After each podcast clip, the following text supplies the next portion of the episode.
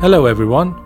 This is Ashkan Yahya VMD, and you're listening to the sixth episode of Cardio Watch, an original podcast from Daily Cardiology Academy sharing with you the latest advances in cardiovascular medicine. Before talking about the subject of this episode, I shall apologize for the delay in publishing this one. I'm talking to you at the darkest hours of my country when nearly 600 people are losing their lives every day and the healthcare system is on the verge of a total collapse due to the Delta wave of COVID 19, and of course, the shameful incompetence of the government in vaccinating the population effectively. The past few weeks have been very hard and stressful for me because me and all my nearest acquaintances were battling with COVID 19, and therefore I could not prepare this episode in the regular two weeks interval. In this episode, I will be discussing a few recent articles in the field of arrhythmia and electrophysiology.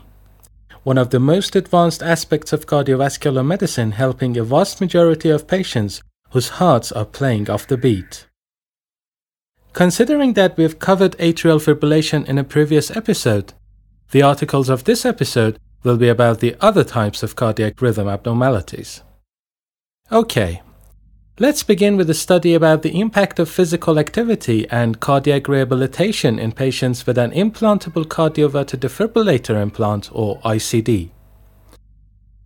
It is quite well established that physical activity and cardiac rehabilitation improve the outcomes among patients with heart failure and coronary artery disease.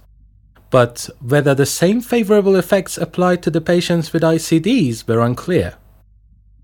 The fact that current ICDs are capable of recording the amount of physical activity makes it easier to investigate the effects. In this retrospective study, the data of nearly 42,000 patients with an ICD were investigated. The measurements done by the devices were used to determine the effects of physical activity on the likelihood of death or hospitalization due to heart failure. In order to separate the effects of cardiac rehabilitation and physical activity on the outcome, further matching for the participation in rehabilitation programs was performed during the analysis. The results of this study showed that the increase in ICD detected physical activity is associated with a better survival among the patients. Furthermore, the participation in the cardiac rehabilitation units was found to be extremely lower than what it must be at only 3%. The authors report that after matching for demographics, comorbidities, and baseline physical activity, the patients who participated in rehabilitation programs had a significantly lower 1 to 3 year mortality with a hazard ratio of 0.76. However, after matching for the changes in physical activity during the rehabilitation, no significant difference was found between the participants and non participants. This, in my opinion, might be due to the small number of patients who, in fact, participated in the programs and the multicollinearity of the two variables, physical activity and cardiac rehabilitation. In conclusion, same as the other common cardiovascular conditions, small increases in the physical activity produce significant improvements in the mortality of patients with an ICD. The next study is a systematic review and meta analysis about a novel pacing method called left bundle branch pacing. The title reads Safety and Efficacy of Left Bundle Branch Pacing in Comparison with Conventional Right Ventricular Pacing. The main advantages of left bundle branch pacing over His bundle pacing is its easier implantation procedure and its capability to maintain ventricular synchrony. In order to investigate the safety and efficacy of this new method, the authors of this systematic review included seven trials with 451 patients. Pooled analyses showed that the left ventricular mechanical synchronization parameters of the left bundle branch pacing were similar with the native conduction mode, but with shorter QRS durations. Furthermore, left bundle branch pacing produced better ventricular mechanical synchrony compared with right ventricular pacing. The comparison of pacing thresholds, R wave amplitude, and post procedure ejection fraction yielded no significant difference between the two methods.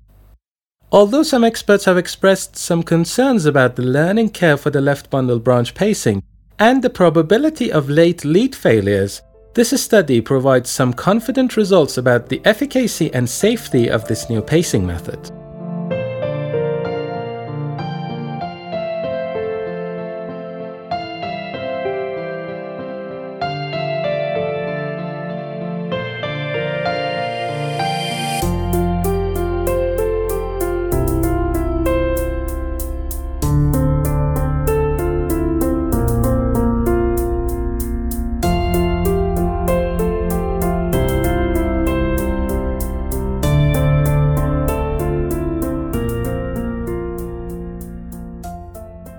Long-term complications in patients implanted with subcutaneous implantable cardioverter defibrillators, real-world data from the extended ELISIR experience.